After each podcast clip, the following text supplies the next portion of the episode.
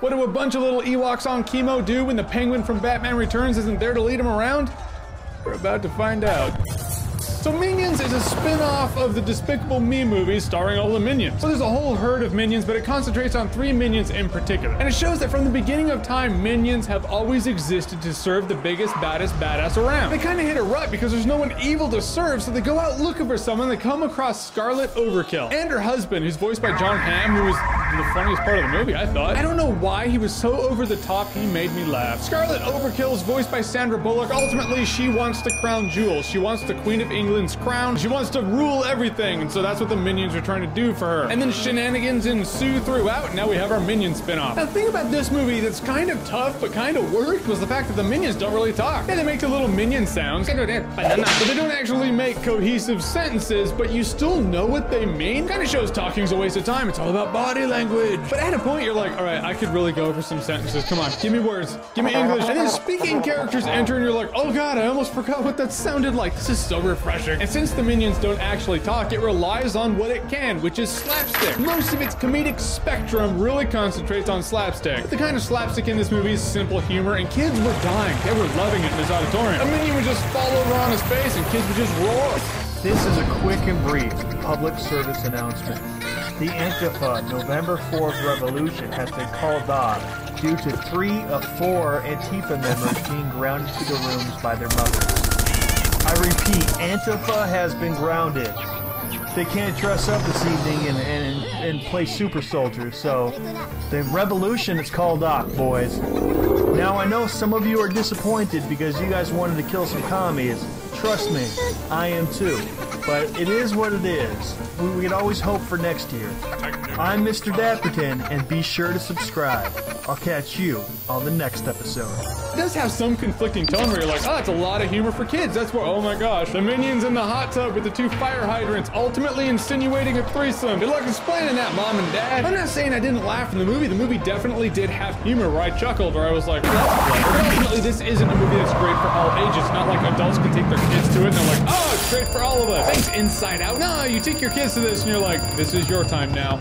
You are welcome. It's a classic tale that spin-offs and sequels do a lot. A side character or side characters like the Minions were great in a franchise. So it's like, hey, let's give them their own movie. But they're best as a garnish. They're best as supporting characters. When you make them the main character, it does lose a bit of that magic. Now they're little side jokes that were refreshing in the old movies are just in your face now. You're like, oh, okay, it's just a lot of that all the time now. And it's not to say Minions is bad. It just doesn't have that magic that we're accustomed to at this point. That magic that links adults with kids so you can watch the movie together and all enjoy it. Ultimately, I feel like this is the simplest review I've ever done, but the movie's pretty cut and dry. It has slapstick humor. Kids will love it. Adults will tolerate it. Adults will enjoy parts in the movie, but ultimately they're not going to like be like, hey, I want to watch that again. It's family night. Come on, let's watch Minions again. I can't wait. Nah, kids are going to love it. I know that because they were roaring in this auditorium. That's what the movie set out to do, and that's what the movie succeeded in doing. So in the end, I'm going to push this one, and I'm going to say Minions is a good time, no alcohol required. Maybe it's because my sense of irony isn't kicking in right now, I don't think little Timmy should drink today. All right, guys, so Minions, have you seen it? What did you think about it? Whatever you thought, comment below. Let me know. I'm to be in San Diego Comic Con from now until Sunday weekend. I'm to try to review them on top of the Comic Con videos I'm undoubtedly going to do when I get back. It's to be a really packed schedule. I want to see the gallows, but if I don't, if it passes me by like Hercules did last year, it's just kind of the imperfect world we live in, but I will try. And if you're to be at Comic Con, you see me, say hi. It's always great talking with you guys. And as always, if you like what you've seen here and you want to see more, click right here to see more.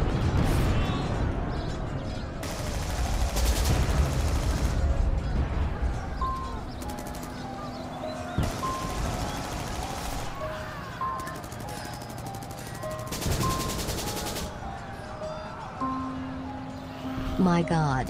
My God. Why have you forsaken me? This is an emotional time for me, dear listeners.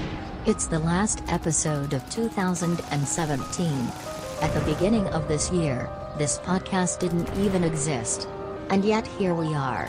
Episode 35. We've had some wonderful guests. We moved the studio from Kickstarter into a kitchen in Bushwick. I was abducted by a pack of dick-worshipping scorpions. Never a dull moment. Anyways, welcome to another episode of the Humor and the Abject podcast, you outlandish and frankly obscene cattle ranching screedlers. Many of you know me. I'm Staff Onley, the studio manager here at the podcast. Every week, I do the heavy lifting to bring you the conversations that must meet your ears. Did you enjoy last week's Christmas Eve special with comedian Brett Davis? I bet you did, you nasty little socialist elves. It's New Year's Eve, and that means that it's time for you to make some resolutions. Maybe you'll stop being a poser this year. Maybe you'll get into CrossFit. Maybe you'll learn how to cook the perfect omelet. I'm not here to tell you what to do. This week's episode is all about jams. We've got a musician that you need to know about. Somebody who is going to blow your minds. Listen to me. Going on like an old so and so. Let's turn it over to your host, Sean J. Patrick Carney.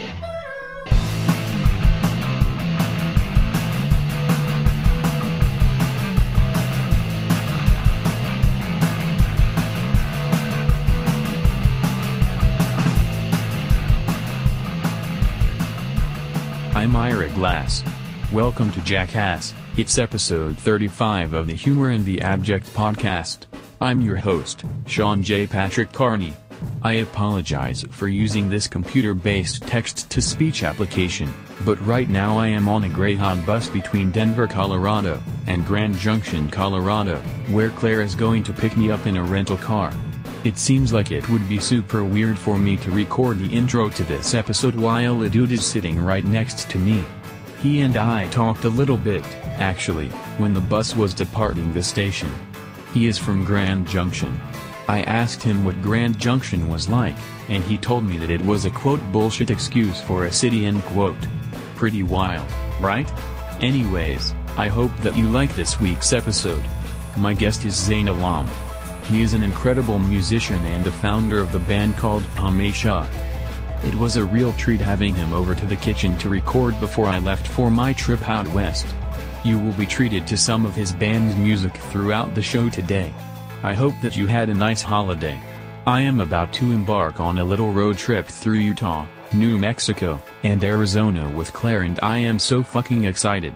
I brought a bunch of edibles from Colorado with me so that we can trip the life fantastic. LOL alright. That's enough from me.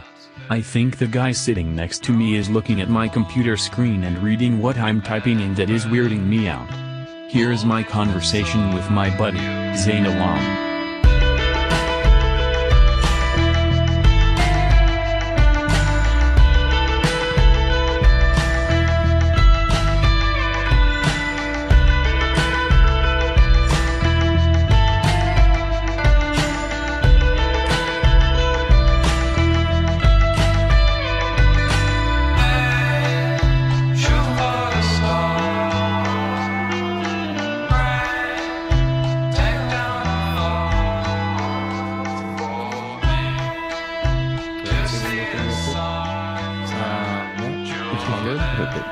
Sounds good.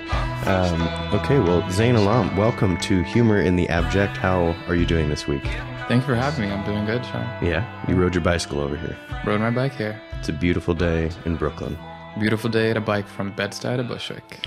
Wonderful alliteration, too. We're recording this a couple weeks before it's going to come out. It will be coming out on New Year's Eve uh, on the on the end of the year of everyone's Lord 2017. Um, could you talk to me a little bit about Hamesha? Um, how long have you been pursuing this project consciously as uh, under that name? Um, and is it primarily driven by you with a cast of different collaborators, or or is the band pretty solid?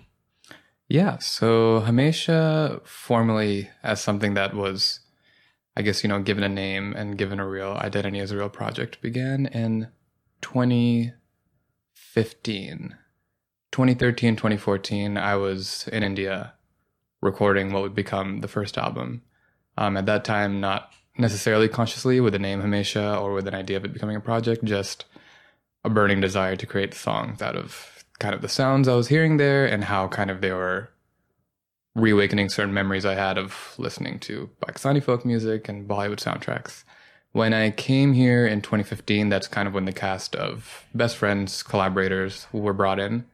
And uh, the first one that was brought in ended up uh, producing the record, um, helping me mix it. And then kind of the next friend that was brought in helped make the music video for the very first single. And then from there on, it just kind of became like a much bigger expanding cast of characters. People who worked on the videos, people who helped with the live shows, and then eventually people who were brought into the live band.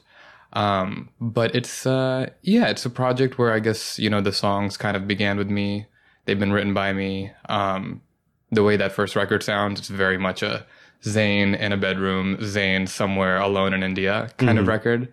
And I think it's been fun translating that vision to something that exists live with other musicians and almost has a different reimagined sound. Yeah, and were you when you were traveling or when you were visiting India? Were you carrying? uh, I think I read somewhere that you had just brought a little guitar with you. I actually bought the little guitar. Bought a little at guitar there. really, really crappy, the best music store I could find in New Delhi. it was like the equivalent of like one of those hundred dollar guitars you get at Walmart here. Yeah, yeah, yeah. But even worse. That's great. So And then you were recording sound as you were going around too, correct. kind of catching the atmosphere of the different places that you were and listening to the rhythms of different environments and things like that. It's funny. I mean, it's just when you're working as an oral historian, which is what I was doing for a year, you're so attuned to sound and recording equipment and how to place things, especially in a noisy place like New Delhi or North India in general. So it's like I didn't realize it at the time, but so many hours of those recordings ended up making for an incredible, you know, atmospherics, drones, little bells, chimes that became percussive effects. And it was like having that raw material was incredible to make those songs happen. Yeah. But I was completely not conscious at the time that these would become kind of the building blocks of the Hamesha sound. Did you feel like you were attuned to that kind of those weird rhythms that happen around you before visiting India, or did it kind of perk up there because of the change of environment from? I mean, you grew up in Georgia, right? Correct. So this is an entirely different atmosphere. Yes. Um, is that when you started to notice those rhythms around you? I, I think it was half and half, where there was both a degree of these sounds that I'm somewhat familiar with, I'm hearing in this, in kind of their home context or in a different space than the one I'm used to hearing them in. And then there's also a degree to which I'm recognizing them, but then now I'm also getting to see them in the space that maybe they were intended for. Mm-hmm. So, say like Qawwalis at a Sufi dargah, where you have like 30 guys put like really set up on the floor who are going to go for like four hours just going repetition after repetition you know of of the chant of the songs and when you see that then i think you become far more attuned to that sound but also it's like you link that back to the memory of listening to it in the car driving down 75 you know doing commutes with your parents and there's just a degree of like connection where you're just like oh okay Yeah, i'm yeah. getting it and i'm also getting how this could sound in a different context That's cool. And so the sound for Hamesha comes from, I feel like, a lot of different influences. I mean, you mentioned earlier listening to uh, Bollywood soundtracks and things like that, but there's also a lot of post rock in it. It sounds like Godspeed or even like Pinback or something like that. And then, but there's also all of this sampling and looping and things like that that are pretty reminiscent of a lot of the hip hop that was happening probably around where you're growing up, like I don't know, OutKast or even Three Six or something like that. I wouldn't say there's a one to one between Three Six and Hamesha, but I can certainly see that that sampling and those layering and trying to bring things that happened previously or music that is not um, hyper hyper contemporary into a contemporary context. So how did you put this sound pastiche together? I think it gets back to an interesting question that I think a lot of people are asking about with music right now, too, which is to what degree is it appropriate to take something from a culture that is not necessarily your own and bring it into your own template, your own vision in a way that's still respectful and is still that's where it's it's not inappropriate and it doesn't feel gross and like you're a cultural tourist of sorts. Sure. And I think for me, the reason it made sense to kind of triangulate my sound in between these three things is because there's a lived experience behind them. And even mm-hmm. if I wasn't, say, formally trained in hip hop, I mean, I don't even know what formal training in hip hop is, but or formally trained, you know, to like on, on guitar or, Okay. or any like classical training in music. Um, I did get training in the form of like playing in punk bands. I did get the for like training in uh, doing ethnomusicology in my undergrad years and with Indian music. And it's also like I'd grown up with these things. I was very familiar with them. And I think through that lived experience, I got the feeling that like, you know what? Having really dream poppy shoegaze guitars with a droned out vina or sitar along with 808s under it actually makes complete sense. Mm-hmm. And I think I can make that claim based on some degree of investment and experience I have Sure. in these things. Um, so I think it was like it wasn't even super conscious.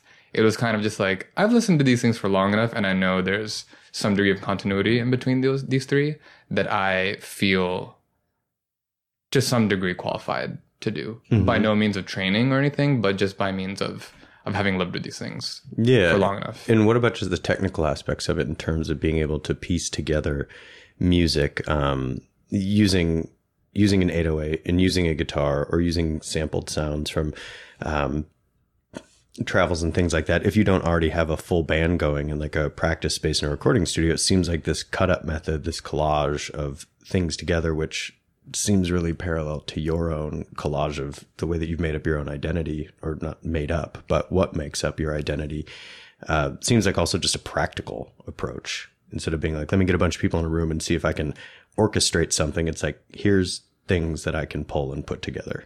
And so they start to make sense that way. Absolutely. And I think it was partially by necessity that I was doing that in India. It's like none of my friends who were musicians, who I'd played with, who I'd watched for, for years were there. And it was really a process of like, all right, these are the song ideas, record them in voice memos, have this like one voice memo that's like, I think this is going to be the chorus, name it chorus, possible one, R- record another one. I think a bridge mm-hmm. then start giving the songs names. And then there's just like a massive material where it was a degree of kind of just starting to wonder how do I make these how do I make these happen? Yeah. And then it was reflecting on a lot of my friends had been DJs and producers back here in the US and I would just spend, you know, hours over their shoulders watching how you do these cut ups, how you do the sampling, how you kind of make things gel, all in Ableton. Um, so the whole first Able uh, Hamesha album was made in Ableton. It was actually just a process of myself, like teaching myself how to make songs in Ableton, um, along with the guitar, which you know I knew how to play from from before. But um, that was actually kind of like the initial foray into making music. Was can I translate these potential song ideas into something you know actual? Um, so that's yeah, that's Was there any any structure in particular that you were influenced by in terms of when you have all this raw material and you're like, I'm going to put this together in a track, and, and you're saying just a minute ago, you know, I've got a chorus or a bridge and things like that.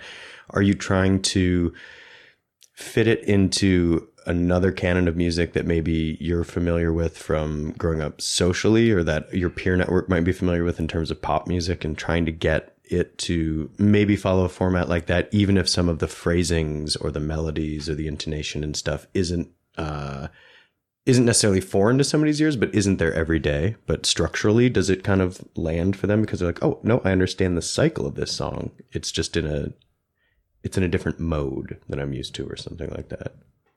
Yeah, and I think that's that structurally is a reflection of what I was trying to do with these with these influences as well was okay, these melodies that are coming to me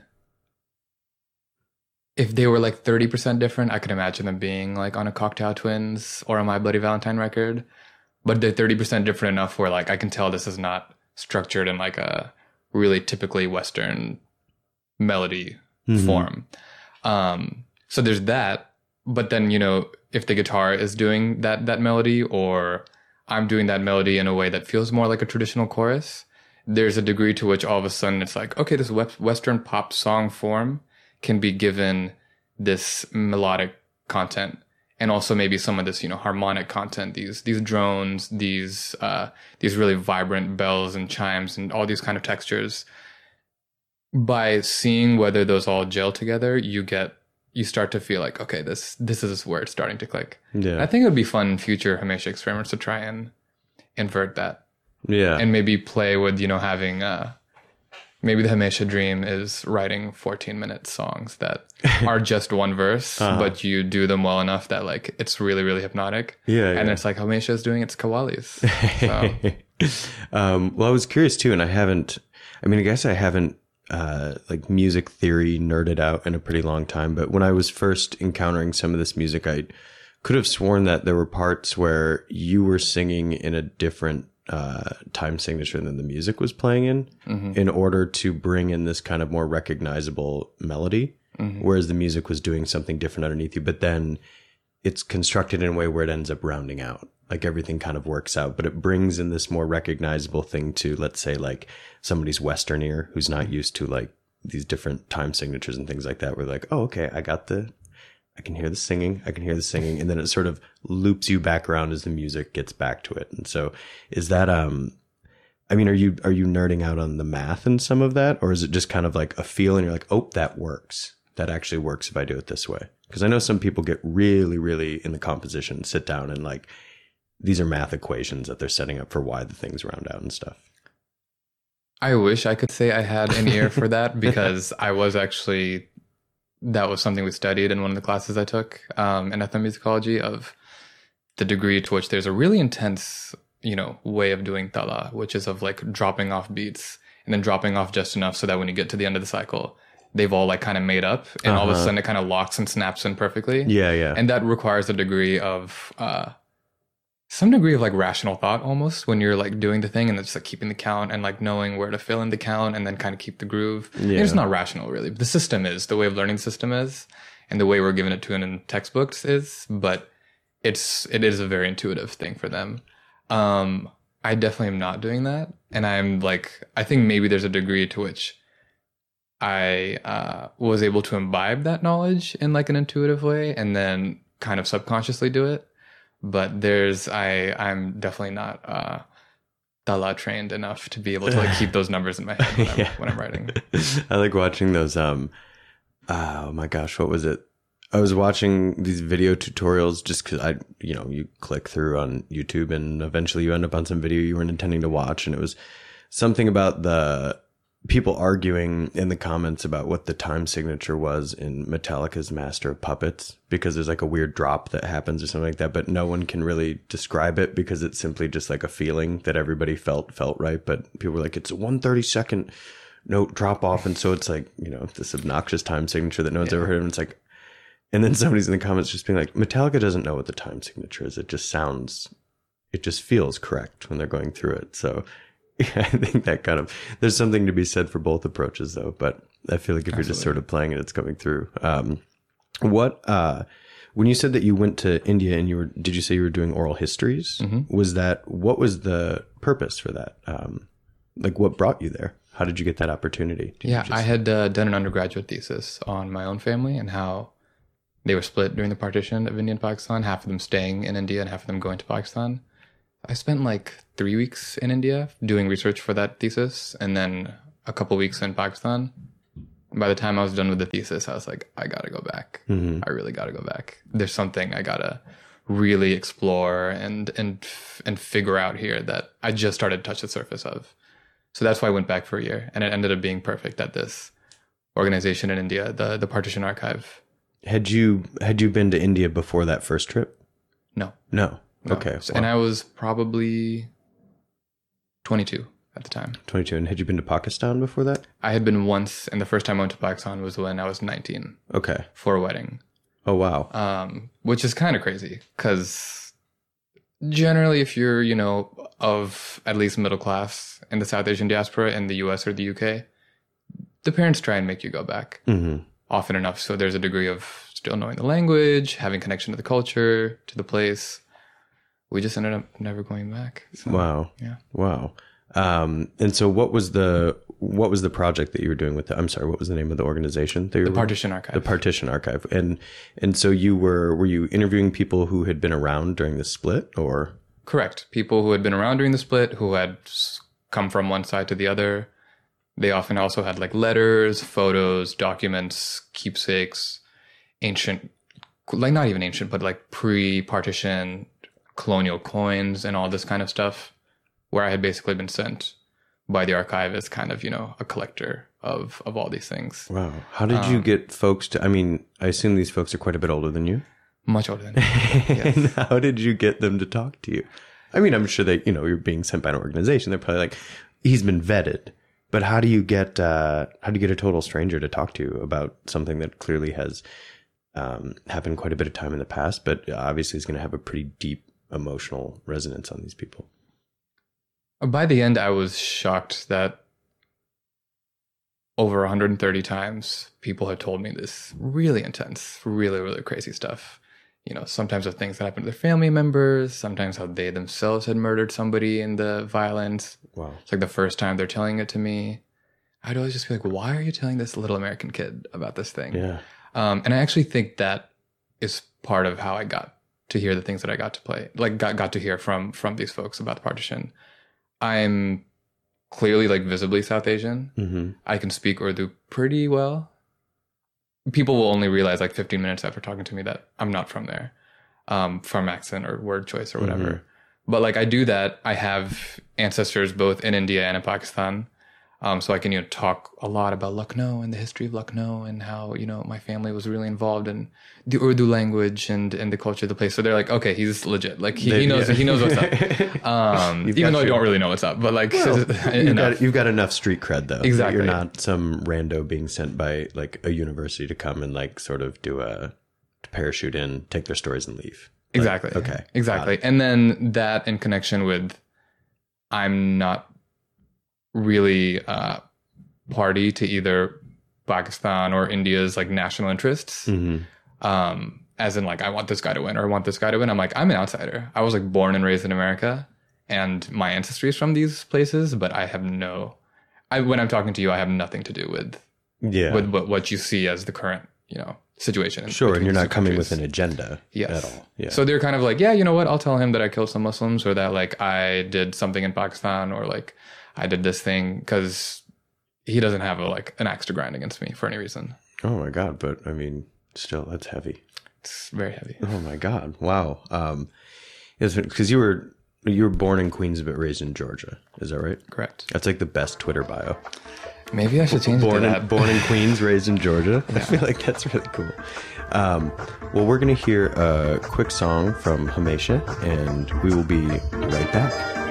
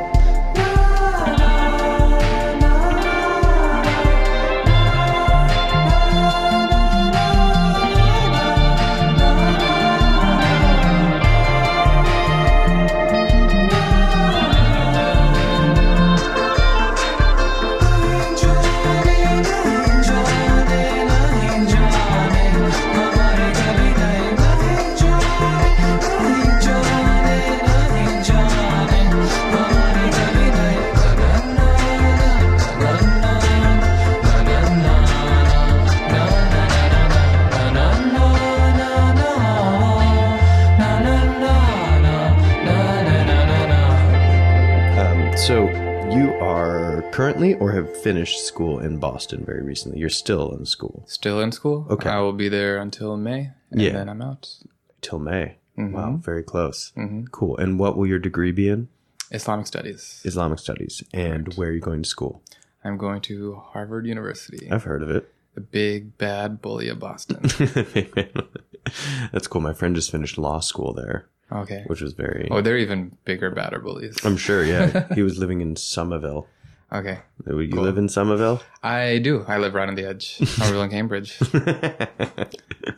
I like that everybody who's spent any time there can go in and out of it very quickly. Yes. I had uh, my friend Steven grew up around there, and he was. I had him on an episode, and he was doing just the best, the best Boston from being immersed in it. Yeah. Um, So, what is uh, what exactly does a degree in Islamic studies entail? And I'm asking that out of curiosity too, for when people go and do uh, like divinity school or studying religious studies and things like that. I'm just curious how much the the subject matter of what you're studying plays into your day to day life, or if you're kind of coming at it from a more analytical standpoint, or The thing is, is with I think most religious studies programs, the religious studies is definitely going through a moment right now where it's really trying to figure out what exactly it is. Mm-hmm. And so it's an interesting moment because the doors have kind of been thrown open on what kind of work is being done there. So a lot of people are doing work on reading, you know, certain traditions of poetry as religion and just like making that their thing.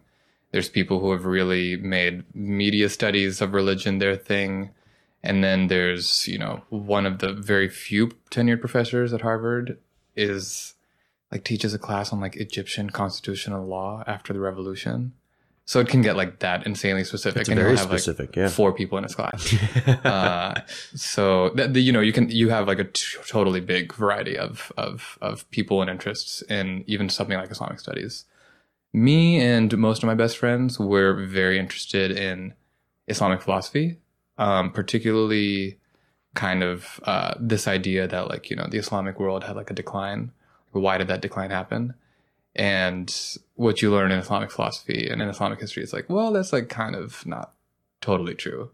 Um, it's like a very particular way of reading it. Mhm. So, um, reading Islamic philosophy, I have really loved it actually in many ways, and it's gotten at a lot of the things that I have been attracted to in Islam in older age. And um, I also take a lot of classes on like poetry and and Urdu, you know, literary culture, which I have just a lifelong fascination with. Grown up speaking the language, but maybe also have that fascination with because I never got to go there until I was like 19, 20, and it like had made it up to be a certain thing in my mind.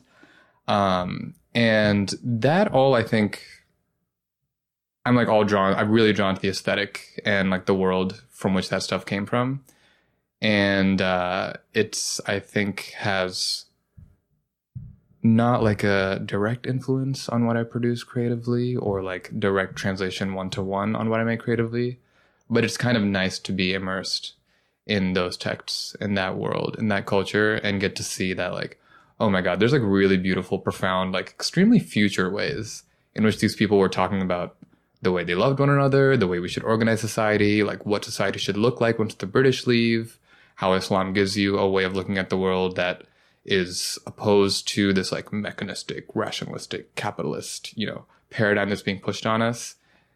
And all of that stuff is really interesting to talk and think about right now, given where we are in the world at large. Absolutely. Um, yeah. Do you feel like that um, because you were you were raised with Islam, right? correct. Yeah. And so do you feel now as an adult coming to this and being able to study it and things like that that you're kind of getting at um, more of kind of the the micro stuff that's really important about it? And, and I'm asking this out of a genuine curiosity because like I was raised Catholic and there were I imagine though that it would be almost uh exciting to get to the original sources of things and look at them without the distillation process of them having gone through so many different people's mouths before they reach you and telling you that it means a certain thing.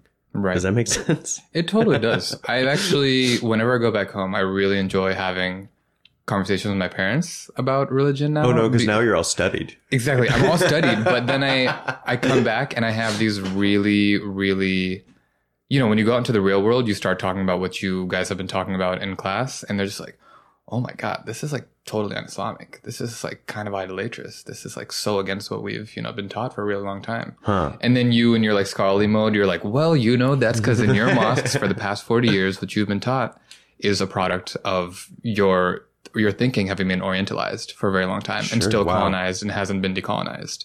The reason that you think your world has been in decline since, you know, centuries ago is not of your own invention. Sure. That's something that's been put on you Wow. and something that you haven't really been able to throw the shackles off of. And even like, so one of my professors has written like an incredible book on how homosexuality as like an identity was not really a thing in the Islamic world, but like homosexual behavior, homoerotic ways of organizing, you know, certain um, groups of people, especially like Sufi groups, was like totally a thing in many parts of of of that world. But it just wasn't made an identity in the way that mm-hmm. you know we make it here and still do make it here.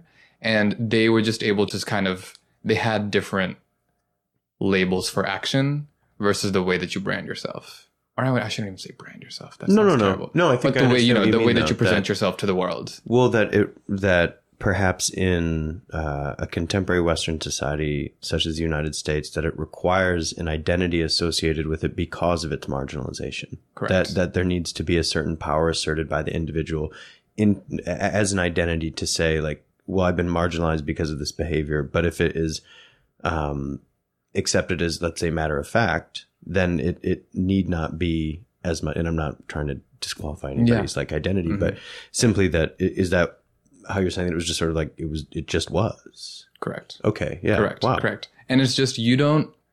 It's really hard to understand that unless you can really somehow do the work of trying to recreate the world in which that thing came out of.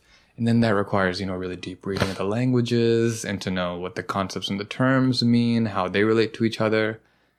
That's really the only way you can like decolonize your histories Yeah. of your place. Um, and I think it's super difficult. And we talk about this all the time. Like, how do you decolonize once it's been so deeply, thoroughly colonized and organized in a certain way and talked about in a certain way? And is it possible? Is it really difficult? Is it really gradual? I think the field is kind of open to to that question. But I'm really I'm really interested in how people have historically taken that up creatively, and um, kind of how we could think about doing that now. Because uh, I don't know if we've really gotten to that point of the conversation yet. But there's also many other conversations we need to have yeah until then. are you motivated by do you see in because you mentioned a couple of your friends who are also in the program if Correct. i'm not mistaken are you motivated by let's say maybe a generational thing where there are younger people who were raised muslim um, who have a relationship with islam and they're more interested in pursuing this kind of decolonization of that faith versus maybe their parents generation who it's maybe it's just too late in the game to start thinking about that um, does that make sense That's totally correct. That's totally correct. And I think there's a deg- the the like re- the reason a lot of us end up in these kind of programs or end up studying the thing is because we look at maybe what the situations are like in the home countries or with what the imams and the mullahs are saying about this group of Muslims or this country's Muslims, and you're kind of like, has it has it really always been like this? mm-hmm. it really hasn't been always like this. It's uh, in, in many cases a lot of these you know sectarian rivalries in the Middle East. Um, a lot of these the degree to which fundamentalism has creeped into many of these mosques. It's actually not as eternal as people think it is. Sure.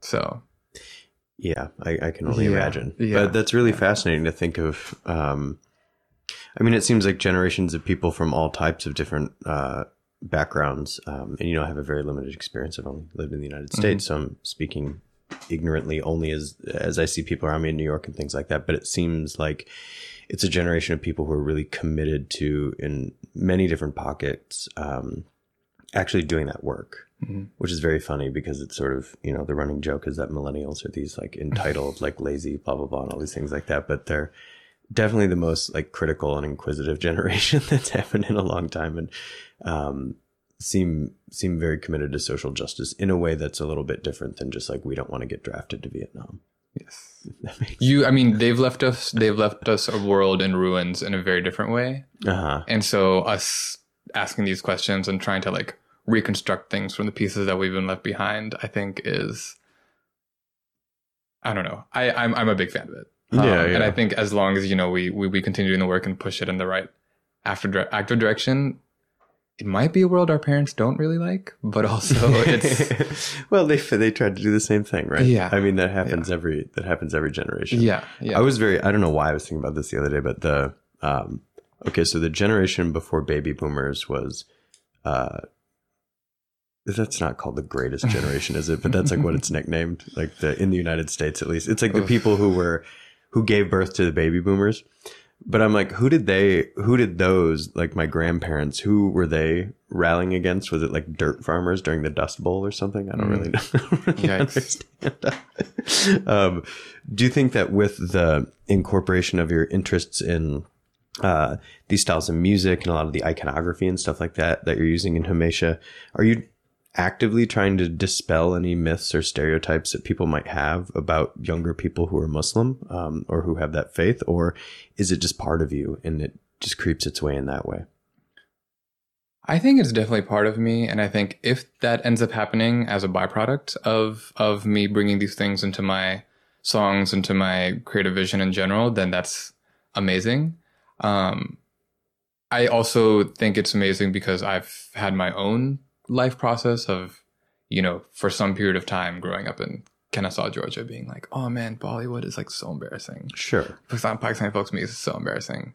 And then you get into it in a different context as an artist or as somebody who's reconnected to it. And then you're just like, whoa, this is really pretty. This is really tight. I can't believe I was ever embarrassed by this. Yeah. Um, Well, you have all the social pressure of t- trying to be like everybody who's around you. And I'm sure growing up Muslim after 9 11 in the South was probably felt some different pressure than a lot of people feel to not be into that stuff. But absolutely. yeah, but people come around. I mean, you see that stuff once you mature and kind of shake off all of these social things and you can see it for what it is and why it's culturally important. That's really cool. Totally. And you also, you don't have to do it the way your parents did. Uh huh. you can you can uh, do something that's a little bit more creative, a little bit more for your time and your place, and try and draw attention to things that you think are beautiful, that you you know you've inherited, that are that are in your past, and you want you want to insert them back into the language of now, so they both aren't just a fossil in a museum, but also. They're, they're like an they're an active way Active, of, of your being. They're yeah. an active way of your being, and they help you see the world in like different ways, in prettier ways, in in more diverse ways than would be possible if you just let that thing completely be gone. Yeah. Were your folks uh, musical or was there music in your home growing up? So it's pretty funny. It skipped their generation, Okay. but the It's like baldness. yeah, yeah, yeah, yeah. It's kind of, kind of like baldness. I think musical ability is probably cooler than baldness. Yeah, yeah. Um, my so my mother's dad was his like I think one of his life dreams was just to be a musician, and because of economic pressures and other things, he ended up becoming uh, just working in the Pakistan International Airlines his whole life. But also his whole life, whenever I was with him, I can always remember him having some kind of synthesizer, some kind of like like messing around with like load those drum loops on the uh-huh. synthesizer, trying to find the one that like kind of sounds the most Indian, and then him just like banging out his like favorite classics and singing to them. And he, after he retired, he would also run a music club in Karachi that would basically be old people of a certain generation who just want to like listen to old music, maybe have performances and concerts, share old gems that they used to listen to, maybe new songs that kind of remind them of what they used to listen to. So he was like, he had that as a dream and he definitely had ability. Nothing ever happened. And then skipped my parents' generation. And then it kind of just, uh, I guess, awakened um, in me instead. And I remember one of the last conversations I had with him before he passed away was on Skype. And I played to him an Indian raga that I had learned from one of the ethnomusicology classes at Wesleyan. And I had played it for my mom, and she was like, Oh my God, you've got to show this to grandpa. He's going to be so happy. Like, Papa's going to love this. Uh-huh. And so got on Skype, played it to him. He immediately recognized the raga and then started just bawling. Oh man. Like, like he just started crying intensely and being like, my color has re awakened yeah, yeah. In not my children, but my children's children. Wow. And uh, that was like the last conversation I ever had with him. That's and perfect. he also had like a Yeah. very nice like Urdu way of saying that like it's like been the colors come back out in them. Yeah. But um, I don't know. There's also the other grandparent was like a really really hard leftist. He was like he was like an extreme extreme commun extreme communist Okay. in uh, pre-partition India. Whoa. And uh, he was like apparently pretty godless and was forced back into godly ways by my grandmother before they started having kids. But I found that out after he died. Oh my god. And I was just like, whoa, a lot of things yes. have reawakened. yeah, so you've the got generation. The, you've got this sort of you got this hyper left politics, and then like, uh, but you can play a mean guitar. which is pretty absent in the generation, you know, before mine. So Oh man, that's really wild. Are your uh, do you have siblings? I have got two younger brothers. Are they are they musical? They are both very musical.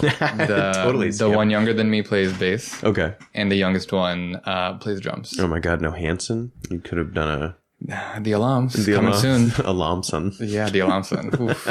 Oof. oh man. Oh man. Um okay, what was I gonna let's see here. Oh yeah. Um you and a collaborator uh in March did a cartoon for the New Yorker. Yeah. Uh do you want to talk about that a little bit? Jason uh, Adam Katzenstein, who I who I did the cartoon with, has been a, also like a really really good friend of mine since the time that I've known all the other you know really good friends and collaborators on this project. And we've talked for so long about collaborating on something, but um, I was like, it's probably not going to be Hamesha. Like that that aesthetic is pretty, you know, different from from his. But I've always loved his work, and Because he's uh, the illustrator. Yes. Yeah. Yes. And um, I think I had just come back from Mexico in January and um, was at a party and was just somebody had asked, like, oh, you know, how was your trip? Uh, how was coming back? You came back a couple days ago. I was like, I love Mexico. Totally want to go back. Would consider living there. Feels good to just be like a brown man in a country like that. even if you're not, you know, of, of, even if I'm not Mexican, it felt great um, especially after the inauguration that just happened. um, so I came and I was just talking about what had happened at the airport, and uh, um, people can take a look at the cartoon if they'd like. It's on the New Yorker. It's called Secondary Screening. But I basically um, yeah, I'll was put a just link to it in the description. yeah, you know, I just told the story of what happened at this party very, very casually in ways that, you know, many things that happened to you, you know, growing up in Georgia, post 9 11, whatever, you just, you know, a lot of people face these things. And it's so it's just kind of like a casual, you refer back to it, you tell it, and you're like, this is kind of what everybody faces. But in the context of like Brooklyn, Williamsburg, New York, friends who are creatives, people hear these things and they're, everybody was just like, dropped everything, was very, you know, attentive to my story and kind of just like hanging on every word I had. And I was like, yeah, you know, they were going through the notebooks. Everybody else in the airport was watching me. They were like going through all the things in the bag. And at one point, Jason was like, well, we got to tell the story. Hmm. If we tell this like story right now, I think people, it'll really resonate with people. And also, this is something that people should know. And still in my mind, I was like, oh, you know, I feel weird about you know being like a brown guy who's talking about like another airport thing. Like people know this is a thing. But Jason was like, the specifics of the story are strong enough that we should totally try and tell this as a story. So then I wrote um, the essay that barely narrated uh, the whole experience, and we, um, I gave him the essay, and he came up with a, you know, a number of kind of the the different pieces in the in the comic for the story, and uh, we went back and forth, collaborated on figuring out what of the essay we wanted illustrated, what we could take out, how we wanted to illustrate it, um, and uh, eventually, yeah, his his staff, his coworkers at the New Yorker were really into it, and so it's published in March. Wow, yeah. And I think that uh, you and I spoke a little bit after it, and I remember you saying something about the experience of going through it and just sort of saying that, and you just sort of alluded to this, but that you thought, well, this isn't anything special. This happens to me every time that I go through the airport. And that was a, I think that was a pretty, you know, for me as obviously like a white person that goes through, like I, it's something that I just know happens and you're just like, well, that must happen. But in the back of your head, you sort of tell yourself, well, it doesn't happen to everybody that I know who's, you know, who has a Muslim sounding name or something. It doesn't happen every time. That can't be like, we'll say it happens every time, but it doesn't really do. And then you were like, no, this, this is why I didn't even think it was special to tell. And I was like, oh my God, Jesus. Yeah. And that's again why I say the it, it it felt weird for me at the beginning to be like this is a story that's worth telling Right. because there's in terms of like the whole airport thing there's Oh yeah. ones that are you know so much worse and that deserve to also be told. I think that's also like a thing we all face in this community of like, you know, is my story really the one that should be taking up this space? Hmm. Um, but also, is this the only one that's going to be allowed to take up space because it's like kind of safe enough? These are things I think you just you think about all the time. That's interesting. Um, and in, if I'm remembering correctly, in part of the in part of the illustration, one of the issues is that you have your like study texts with you, and that and there's this TSA agent who's like, "Why are you studying the Quran?" That's when they went really deep, actually, into the interview where they were like, Islamic philosophy. Like- That could mean anything to them. All right. Could mean a Oh, lot of I'm. I know. have a feeling I know exactly what it means to them. And yes, yes, yes. Jesus. I was like, come on, man. Like they're in English. Like I'm talking about like existence versus essence. It's not that big of a deal. And they were just like rifling through the notebook, giving me eyes back and forth, just being like, nah, this is really good, meaty stuff. Oh Lord, man. Well, you should have been like, "Well, sit down and read it." Yeah. and then you know, I'll wait. Yeah. yeah. Um, well, is there anything that we should be keeping an eye out for in 2018 for Hamesha that's coming up? Any uh, any new songs dropping or anything, or is that sort of secret? Or You know, at this point, this uh, I'm using the the time I have on winter break to write record number three. cool? Um, and that makes me feel like the fact that record number two is about to come out. Yeah. Just feel kind of like, oh, I'm in one of those things where it's just like, it's been, it's, it's finally coming out. I'm so happy it's coming out. Now I want to get to record three. yeah, yeah, yeah. So I'm really excited about this uh, record two, which will be out in the new year. Um, there's going to be, uh, there's, you know, there's going to be all kinds of other collaborations, like the first album that came out of this one. It's the first one that has other live musicians on it. So it was an e- exciting, big learning process to see what it meant to go from Zain songs, bedroom production, versus being like, okay, drummer, bassist, other guitarist. How do we make this work? Because you're you're suddenly um. Oh my God! What? Oh, uh, you're like in the Brian Wilson role now.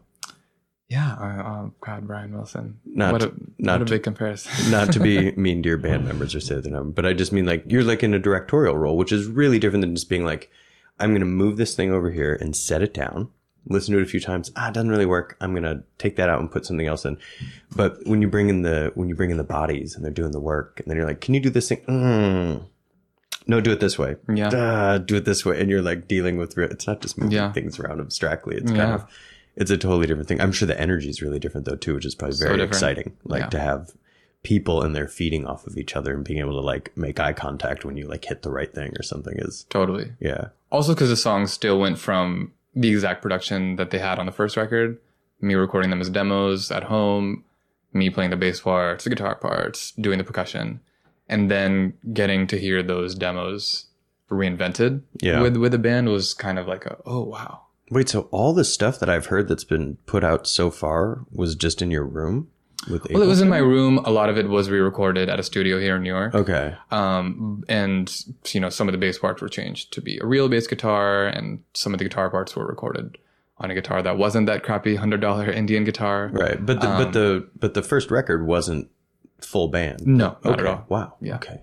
Oh i'm excited to hear that. Yeah, yeah because i saw a um video of you all playing uh in knockdown center that was pretty cool that Yeah. was just the four of you playing um so record number two is coming out you're writing record number three correct. That's exciting. I like hearing whenever we just had at uh, Dia where I've been teaching. Uh, there's a program here in the city. I teach at the one in Beacon, but the one in the city, they had this artist from LA named Daniel Joseph Martinez, who I'd met years ago as a, he was a visiting artist in Oregon when I was working at this college. And the students were asking me, you know, like, well, you just finished this project. Like, or you, this project is on view or something like, why are you taking a rest? And he's like, I'm sick of this project. Now I'm working on the next one or something. And I was like, that's always everybody that I like. That's always the case. They're like, this thing's finally coming out and I am on to the next one. Um, well, what about the, uh, can you talk before we go a little bit about the aesthetic that you kind of cultivated for the live performances of Hamesha? Because it's a really specific look. Everybody's in white. You've got somebody's doing the visuals for you that you collaborate with who has done some of the videos too. Is that right? Yes, Um, how did, how'd you come up with that?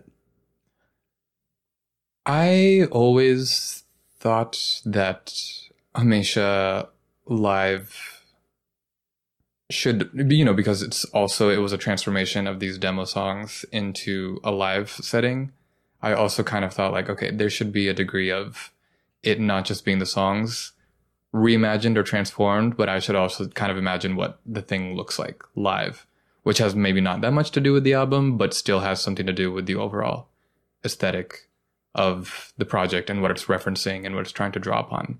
Um, the white kurta, it's called a kurta pajama that I'm wearing, is what everybody in Lucknow would wear. Lucknow is my ancestral city, and it's where I spent the first four months of my fellowship. And I remember whenever I would see these older men wearing their kurta pajamas, you know, every morning, perfectly ironed, perfectly tailored to fit them. I'd just be like, whenever I see them wearing like a button-down shirt and like a like weird pair of jeans, I'd always just be like, "You should wear a kurta pajama. You look like straight out of a movie or a painting in how gracefully you carry yourself in this Yeah, yeah. outfit that very much looks your own." I also took a huge liking to wearing it there because it's really light and good for that extremely hot weather. Yeah. Um, and so that was kind of what why I brought that into uh, me performing it live. And then usually mm, people who are Muslims and people who are from my background in the family would usually wear all white ones. So that's why I wear the all white one. And then when Ethan Young, who's uh, the filmmaker who's does has been doing the live visuals and also done a couple of the videos. So another one of my best friends, somebody who I we almost are starting to have like that mind meld where things can kind of be like unsaid and just understood between one another, which is really, really a beautiful thing to have uh, in a collaborative, creative, um, you know, relationship like that. He, as soon as I had this idea of what I wanted it to look like, was thinking, okay, let's just get everybody to wear white and let me start drawing on references that you're giving me that we find collectively. Give me footage, give me photos, things that you have, and let's talk about how we can manipulate them, have them projected on you, and then the you wearing all white is connected to the you know the aesthetic of the project in like a historical way and like a personal way, but then it also is serving a very functional purpose. Yeah, you become a canvas for Exactly. what he's doing. Exactly. And so I think we I intended to just try it in the first performance and like see how it went. And as soon as it went, I was like, okay, this is gonna stick.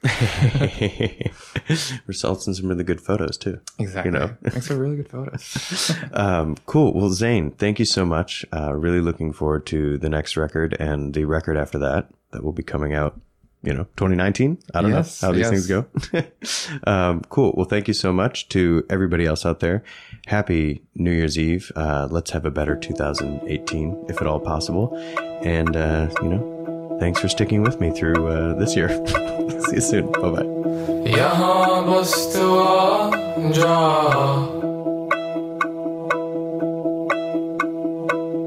किधर मेरे पास आ जा